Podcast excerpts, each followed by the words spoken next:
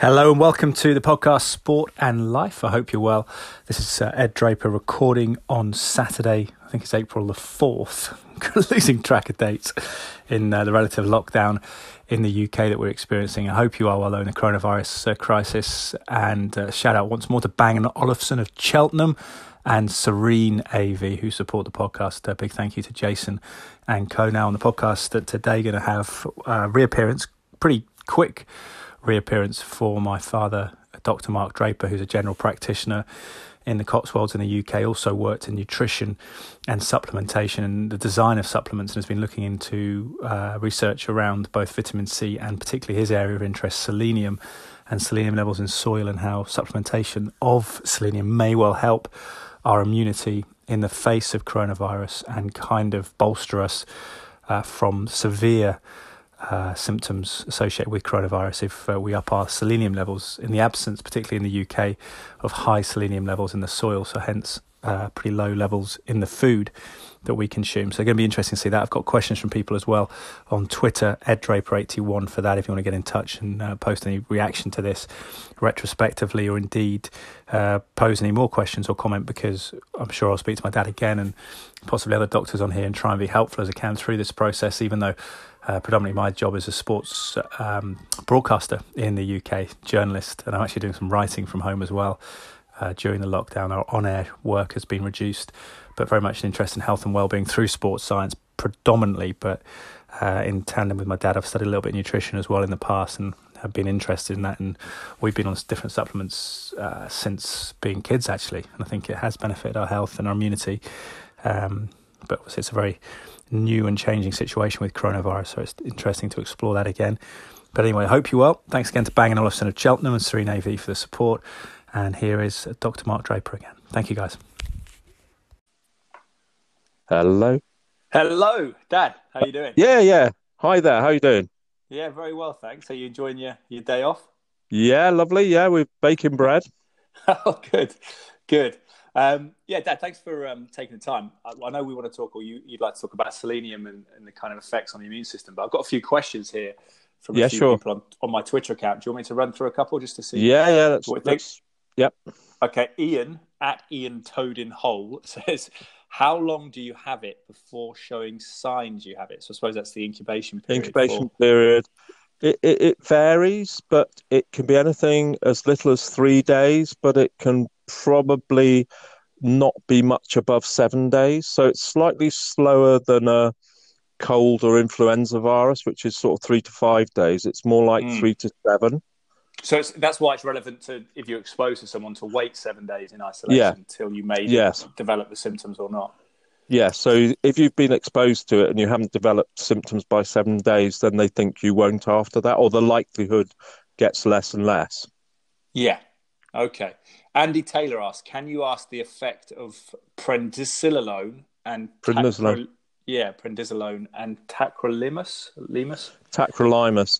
Yeah. Um, people, uh, uh, the, use, uh, the Chinese use steroids in about sixty percent of cases, but we're mm. advised not to use steroids unless the person has asthma, because mm. the steroids seem to worsen the outlook. So oh, okay. if it's being used to treat asthma, so if somebody has asthma and they've got an exacerbation of their asthma because of COVID, then they need the steroids for their asthma. But if you were treating COVID in somebody that didn't have asthma, you wouldn't use steroids because they... They don't think it helps the outlook. Oh, okay. Um, Aurélie Soulier, who I believe is uh, from France originally, asked a couple of questions here, but she asked, what about isolation times? Not from government recommendations, but clinically, is seven days for a person enough to uh, cover contagious time? Other countries all seem to use fourteen days. Yeah, I would agree. And the World Health Organization seemed to say you need two negative tests before being out of isolation. Yeah, okay. How do you see that? Well... If, let's say, for sake of argument, somebody is living on their own um, and was in contact with somebody with uh, corona, or, you know, developed an influenza-like illness, and so they thought, well, I've just been in touch with that person, I'm going to self-isolate. You'd self-isolate for a week, because if you mm. were going to develop symptoms in that week, you would develop it because of the incubation times. You yeah. develop symptoms um, during that week, then the period of infectiveness can be anything from six to twenty days. It's very variable. The length. So you could almost cover a month then, couldn't you, in terms of by the time the symptoms arose to the actual, um, you're you no longer being infectious. So, so my advice would be something along the lines of, if you, during your week of isolation, became ill, you count your, um, you, you ignore the, you know, the seven days and you look mm. more at when do you become symptom free from the illness. And then you add yeah. five days.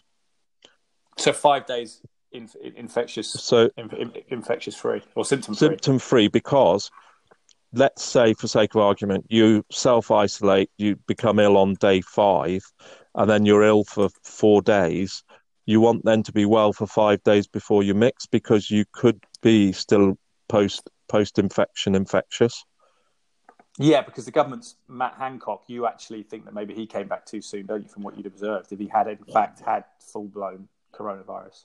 I, I, I, that would be my argument. That would be my logic, mm. uh, that that if you look at when you're, when you become symptomatic, if you test positive, you're testing positive because the virus is in your saliva. So yeah. if you test negative, usually if they saliva test, they do it at three-day intervals to see if you were positive and become negative. When you your saliva becomes negative, then your viral load is going down because your own antibodies are taking out the virus. So therefore, your infectivity is going down. So like your mm. viral load is reducing as you get well. So that's why I would use not a I wouldn't use time. I would use how many how how many days are you symptom free. If you're symptom free for five days, your viral load will be minimal, your chance of passing it on will be minimal.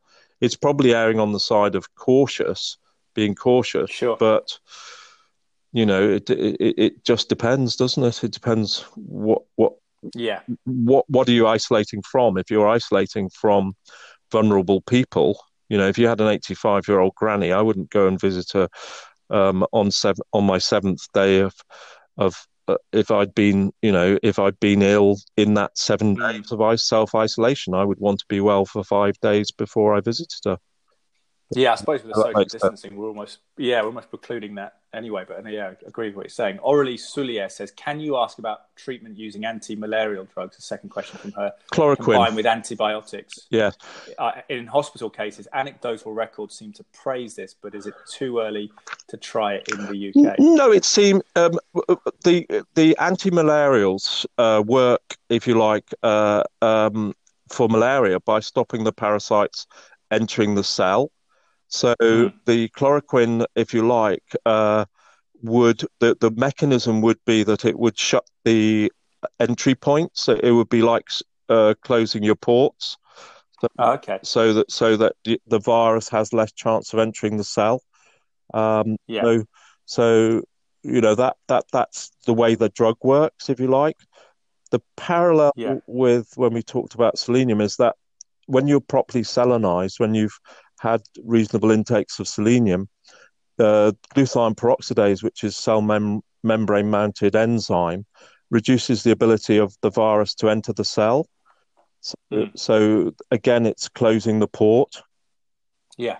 Okay. The, Sam Khan, in the body. Yeah. Sam Sam Khan picks up on a question I think we've already kind of answered. Says, can you still be infectious after one has recovered? And you, you're going to say five days after symptoms to, were cleared up. To be to be cautious. Yeah. To be cautious. Yes. Yeah. Um, Keith Merchant asks, and we'll, we'll talk a little bit more about selenium, but I know vitamin C or, or vitamin C, as they say in the States and Australia, is being used to, to combat, particularly in New York, I believe, the coronavirus. But Keith Merchant says, hi, Ed, can you ask your dad, is it worthwhile taking one thousand milligrams vitamin C tablets for to fight against getting this, or is it a waste of time? Thanks. Um, I, I, w- I personally wouldn't use it. Um, Most vi- most commercially available vitamin C is ascorbic acid, so it's like a drug. It doesn't come with anything else. It's got a very short half-life. It's only it's o- ascorbic acid as a free molecule, vitamin C as a free molecule, is is only in your blood for three or four hours, whereas mm. vitamin C derived from food is probably twelve to twenty-four hours. Vitamin C yeah. is consumed when you're virally ill as part of your defensive mechanism. So, so take it rather than a preemptive measure, it's more of a reactive measure that you take as soon as you start it, displaying symptoms. If you were taking ascorbic acid vitamin C, you probably need to take a, a smaller dose or every four hours or something like that, because you yeah. would feel you would feel benefit from it, and then you'd mm. it wearing off, and you'd take another dose. But you think maybe oranges would be a good, better source or something like that of vitamin C. Yeah, once the, you do start, so, yeah, yeah. The the the limonoids and flavonoids that in the pith and pulp of citrus, if you wanted to look up tangeratin, tangeratin mm. is a flavonoid in the pith and pulp of oranges. When you squeeze an orange and get the pulp, then you're getting the tangeratin out of the pith. So it's lipid soluble, it's antiviral, um, it's got a half-life of more like twenty-seven to seventy-two hours. Oh, okay. And I wonder if that's where tangerine comes, the same root. Tanger- the... tan- tangerine is yeah. part of the same thing. And so marmalade is a good source of, of tangeratin. Uh, uh, okay. And if that's you, interesting. You look at preservative, yeah. the old antiviral remedies of squeezing pith and pulp of lemon and lime, you know, lem- like a le- honey and lemon, then you're taking the yeah. acidity out with the honey and you're squeezing the lemon pith, so you get the pith juice in yeah. with the vitamin C, and the vitamin C will not just, you know, it will be vitamin C attached to uh, carriers, which will make okay. it not a free molecule. So food-derived vitamin C is attached to um, other carriers that keep it within the blood for longer. So it's a different to, uh, if you like, pharmaceutical ascorbic acid, which is the pure vitamin C. Yeah, okay. Little Jason says, I would be interested on his take on whether the likes of Boris Johnson have taken longer to get over what were quote quoted as mild symptoms to start with, because rather than rest and recuperation, he has attempted to isolate and work through it. I suppose that's something that people with mild yeah. symptoms might be facing a quandary if they are yes. able to work from home. Yes, yes. Um, I, I think with any viral illness, if you rest, you will recover quicker. Um, mm. So, and I think that's just simply because when you're trying to keep going with a, a significant viral load, you will be using your cortisol, your own steroids and adrenaline and things like that to push you through when your energies mm-hmm. are low. And so you'll be borrowing energy. So I think by definition, it will the re- the recovery will last longer. Um, yeah. With any acute illness, if you're acutely ill for four or five days, the recovery phase is probably twice that as a rule of thumb in so terms that, that's of... relevant to exercise as well, isn't it? Because people may be tempted to, to sort of go for a run or something. They've got mild symptoms, but maybe you do, yeah. you know, kind of hold back on that. I would I would say if you're ill for five days, don't exercise for another ten. Oh, okay. Just as a rule right. of thumb, because and that's that's any, any depth of illness. That's not just um, severely yeah. ill in bed. That would refer to being yeah just mild, mild cough and cold. Yeah, yeah, yeah. It depends on the severity, obviously. But if you're very symptomatic and you're ill mm. for five days, I, I would say the recovery phase is twice the the illness phase in terms of getting your energy systems back to normal. You know, getting rid of the virus and things like that. Um, ah, okay. Will asks, non-corona related, but can you find out what his favourite crisps are? You can't eat crisps, can you? You're a G P and nutrition advisor.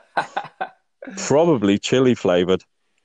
Chili flavoured, yeah. It's definitely spicy. Yeah, spicy. Be, uh, the order of the day. Spicy crisps. Andrew Collins, Andrew Collins asked a couple of here that may be uh, slightly provocative, but in kind of, I suppose, relatively pertinent themes to what people are thinking. So do we believe that China is accurately and honestly reporting their numbers? So I presume that report that uh, is both those people with COVID nineteen and those fatalities associated with it. Uh, was this all derived from an actual bat sarnie? So someone eating a bat. Yes, I, I think we can say that this was original. Well, if you look at the admissions to the Chinese hospitals, which are in the literature, the original mm. hospital admissions, uh, fifty percent were zoonoses, so directly from contact with infected animals, because they do a lot of contact tracing rather than human to human contact. So those, so the outbreaks are quite clearly documented in the literature. Um, so that well, they were predict, predicted, weren't they, by uh, sort of tropical disease experts, that it would originate in that part of the world yes. as well. But beforehand, it, it it tends to be in low selenium areas, um, but not wholly that. But that's the thing to look at, is the um, dietary intakes of selenium in those yeah. areas. But more importantly, what what what are the food sources that the animals yeah. are eating? Are they selenium What's deficient? That?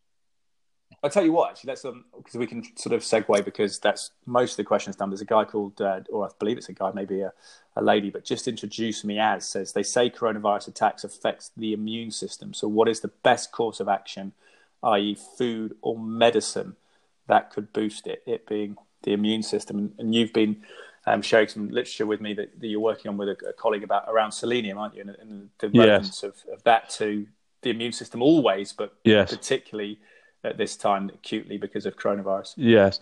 I mean, the, the, the papers to look at about the relationship between selenium and virus would be the, if you put Keshan, K E S H A N, into a search engine.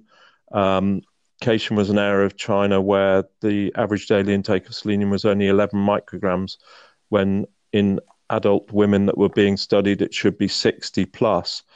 And um, the the babies of these pregnant women developed uh, a cardiomyopathy, which they sh- found was stopped by elevating the intakes of selenium above thirty micrograms. So that closed yeah. the window, and they so, that was Coxsackie B virus. Just class, just class, sort of before people who are listening who may not have really heard of selenium, it's a mineral, isn't it? That's an, that's ubiquitous in on planet Earth. That's right, isn't it? How we would describe it.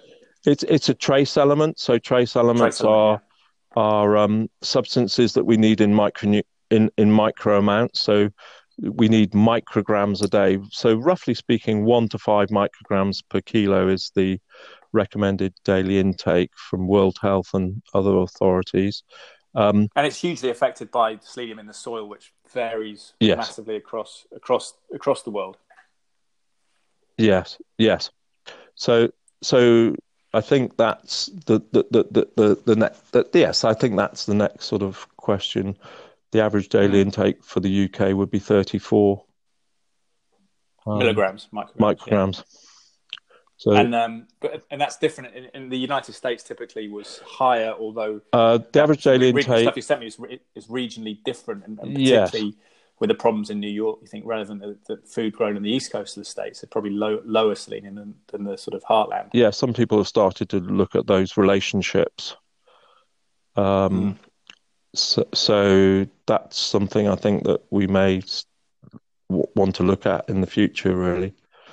So you, you think it's effectively like the anti-malarials then, in that sense that it's about, it, not in the same way, but that it's closing that door of yes. the immune system yes. to, to COVID nineteen to... Yes.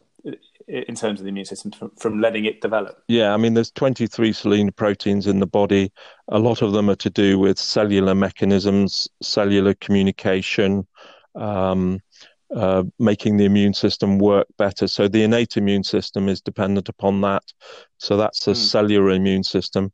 And the acquired immune system is dependent upon it. So the messaging from, if you like, one part of the body to another is dependent on it as well.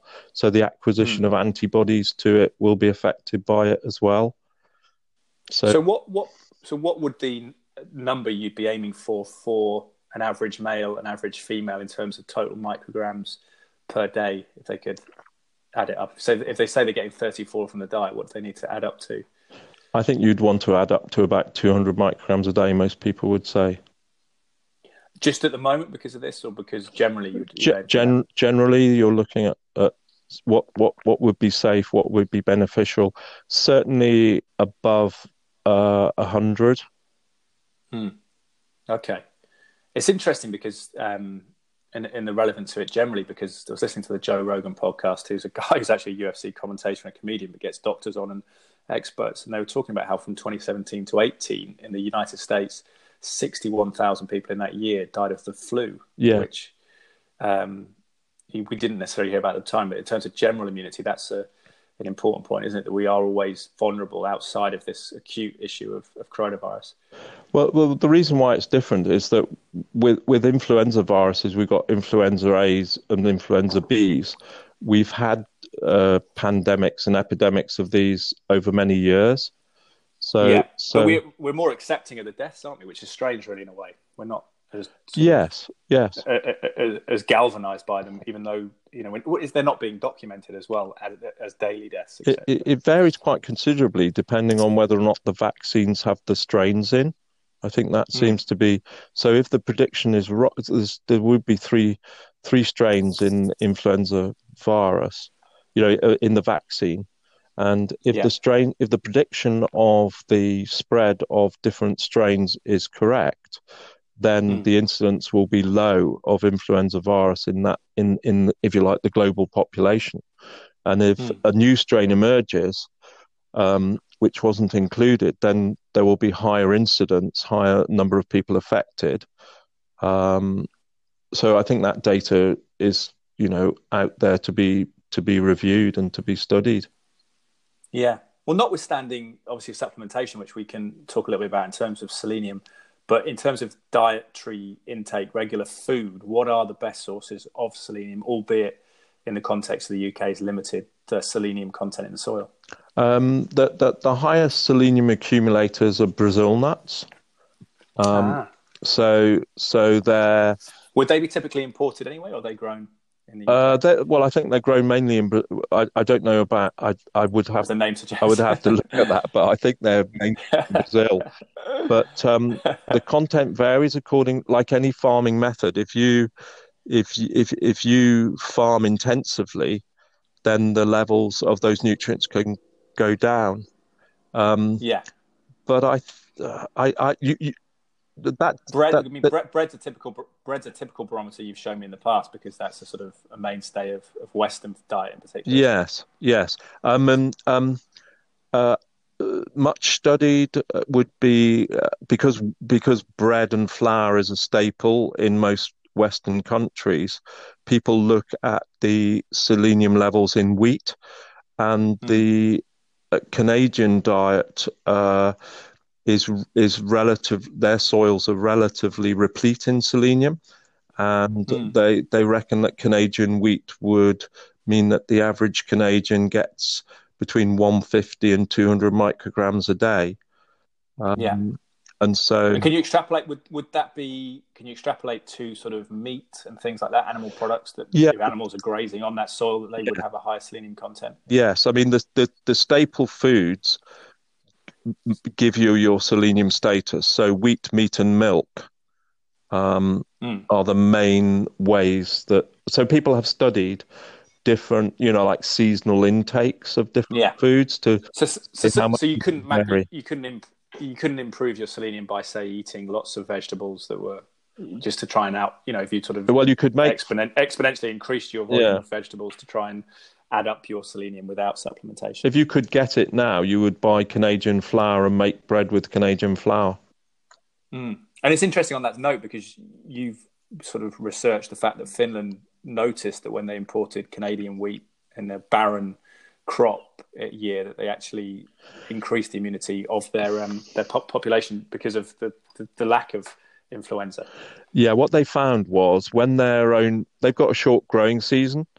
So when mm. the Finnish farmers' wheat crops failed to harvest, they imported Canadian wheat. And in those winters, they had less um, cold and flu virus outbreaks. So they yes. they looked at what was the average daily intake when they were, if you like, eating their own bread, and versus when they imported Canadian flour. From memory, and it's a long time since I looked at it, it was something like forty-five when when their wheat crops failed, and it was something like one hundred twenty or or more when when they when they imported the Canadian wheat. Um, okay. So the Finnish government uh, decided they would put selenium into the soil to raise the average daily intakes uh, to between one hundred ten and one hundred twenty, and so they achieved that. So yeah, it's interesting. It's not been they, more documented, isn't it, in that sense? Yeah. So, but what what would the we, we would sort of you have got a, an interest in terms of designing your own supplements for a company, which we won't mention here to uh, to, to remain sort of impartial, I suppose. But people can message me on my my Twitter Ed Draper eighty-one if they want to ask which supplements that we take, particularly and have taken for for twenty years. But what type of supplement is key to getting this into the body and, and creating um, that immune benefit benefit from selenium? What form does it need to come in? I, I think if you if you go for if you're looking at selenium supplementation, you would want to have yeast derived selenium, so selenium from yeast. Okay. And and um, you, you you would if if it was a solo, then that's what you would look for. If it was in a multi, the thing to be very careful of is that the iron content isn't high, because most people don't need iron, and there's no excretory mechanism. Well, mo- most men don't. Most men most don't need, men iron, don't need right? iron. Most postmenopausal women don't need iron. Um, and World Health would say that diet and supplement on an average daily amount shouldn't come to more than twenty milligrams. So if you look at the yeah. average daily intake of iron in the U K for men, it's twelve, um, and they need yeah. ten. So in other words, there's a surplus of iron in most male, men, male diets in the U K. Um, Predominantly through red meat, would that be? Yeah, red meat iron is three times as well absorbed as uh, the iron in vegetables, because the, the uh, iron is bound into phytates in the plant, so it's less easily released from things like spinach and cruciferous mm. vegetables. But it's still yeah, it's a more similar, similar form to... Yeah, more of a similar form to our bodies, I suppose, in the, yeah. the animals. Yeah, um, animals have put it into a form that we can absorb readily. Um, we can absorb up to eighty, uh, fifty percent of the iron in our diet if we okay. need it, and we control the iron status in the body wholly through absorption. So, so okay, so you, you space selenium supplements for up to two hundred micrograms yeah. and to bolster bolster immunity, and you'd, you'd start trying to do that now and then continue that throughout, regardless of, of when the wave of yes. coronavirus subsides. Yes. Yeah. Okay. Um, and just on a, a couple of wider things around coronavirus that people are aware of, there's sort of um, anecdotal reporting, both through sort of social media, lay people about people who have passed away, and there's occasional highlights on the, the mainstream media of, of younger people who've passed away, teenagers or people in their thirties, which I think have caused attention because predominantly with what we'd seen in China and Italy, there was a sense that it was average age. I, th- I think even in Italy, it was eighty-one of people who died with coronavirus. Yes. Do you think, should we pay a lot of attention to those cases because they are reported as not having underlying health conditions, mm. or should we still go by the assumption that that it's something that if you have a strong immune system, you're relatively healthy without yes, I wouldn't uh, be comorbidities. You'll, you'll be you'll be okay with it. Yes, I mean the the immune system is so complex. complicated, and without knowing the individual case histories or or, or the details of it, it, it mm. it's extremely, but there will always be susceptible people. If you look at um, for instance uh, T B T B could get um, people, particularly late teens, early twenties, and it would get yeah. those that were, you know, it was it was no spare of social class or or or um, uh, nutritional status. It, it it could come in to the human body and and wreak havoc. Um, and yeah. and people could die of it who were, in to all intents and purposes, nutritionally replete. Um, mm. So we've so we've always come across contagions that have, and and maybe that's the, you know, the way that our, um, uh, you know, our the human body is linked to our genetics, our environment, uh, uh, things that are happening around the time that a person becomes ill, and things like that. So you need a cell, you need a sort of cellular analysis of an individual rather than sort of yes. making a generalization that, oh, suddenly all teenagers are vulnerable or all people in their thirties yeah. are suddenly vulnerable, because yeah, it'd be absolutely um, generalized, because the rule of, you know, the, if you like, the the the broader picture at the moment is that it's quite peculiar in that it, there does seem to be an age related, um, you know, depth of illness, if you like, uh, for, to put it another way. You know, a child mm. a child is likely to get a runny nose, a teenager and a person in their twenties is likely to get a, a sore throat, and the older you get, the more likely it is to go into a, a viral pneumonia. Um, uh, yeah, on the symptom, on the symptoms is interesting, isn't it? Because my brother J J, you, you know, your youngest son, he's in his twenties, and he got the lo- the lack of um, sense of smell, didn't he? We believe with the coronavirus, he yes. hadn't been tested, but that he had that coupled yes. with the sore throat. Yes. Which, I mean, do you think those symptoms should be more widely documented by the, the media? Because it seems like predominantly we're still going back to the temperature and the and the sort of recurrent cough. Yeah, I think I think the difference is between um, the accepted symptomatology and the case analysis. It's the difference between um, top-down and bottom-up analysis, if mm. if you get my meaning for that. Um, we mean we're looking we, at more severe cases. We're, we're, well, we would always, you know, if you like, if you if you're working at the cold face, you look for clusters of symptoms that are peculiar. Mm. To to say, yeah, well, I think that more likely to be X than Y.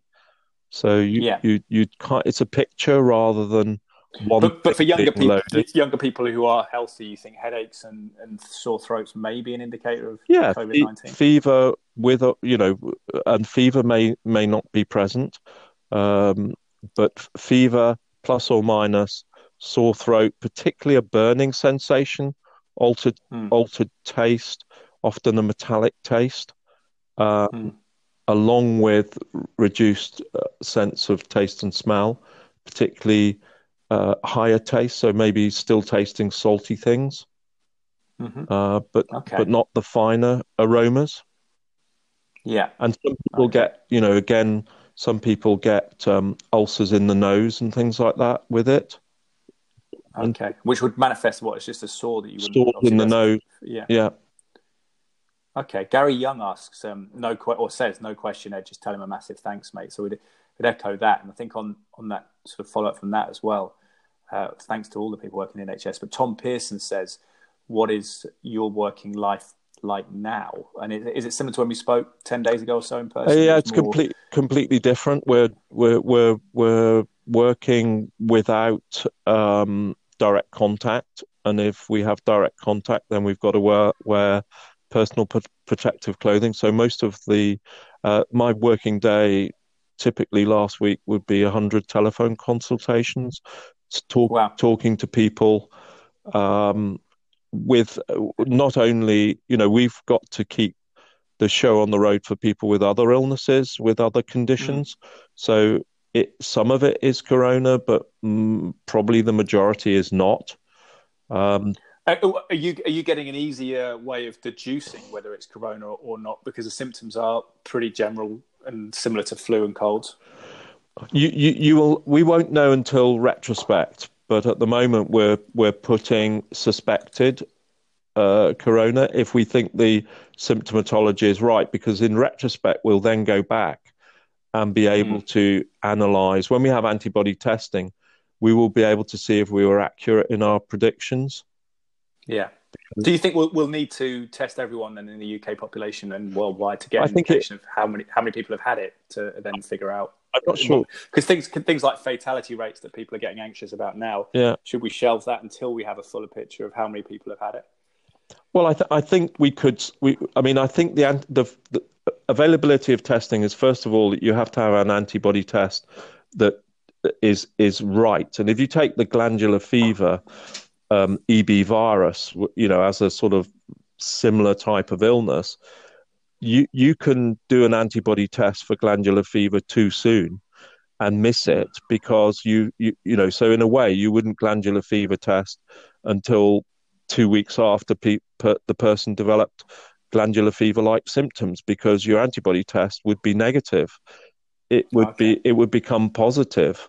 Um, yeah. you know, as you produce the antibodies and you uh, fight the virus.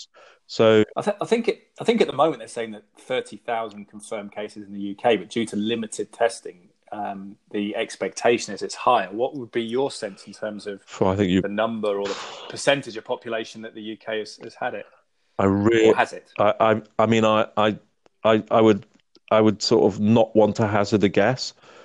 Mm. I, but you think it's significantly more than thirty thousand, which would suggest yeah. it's not, not as fatal as, as people are worried as, as you, is, according to those numbers. I've heard people say that you could model ten to one hundred times that figure. Mm.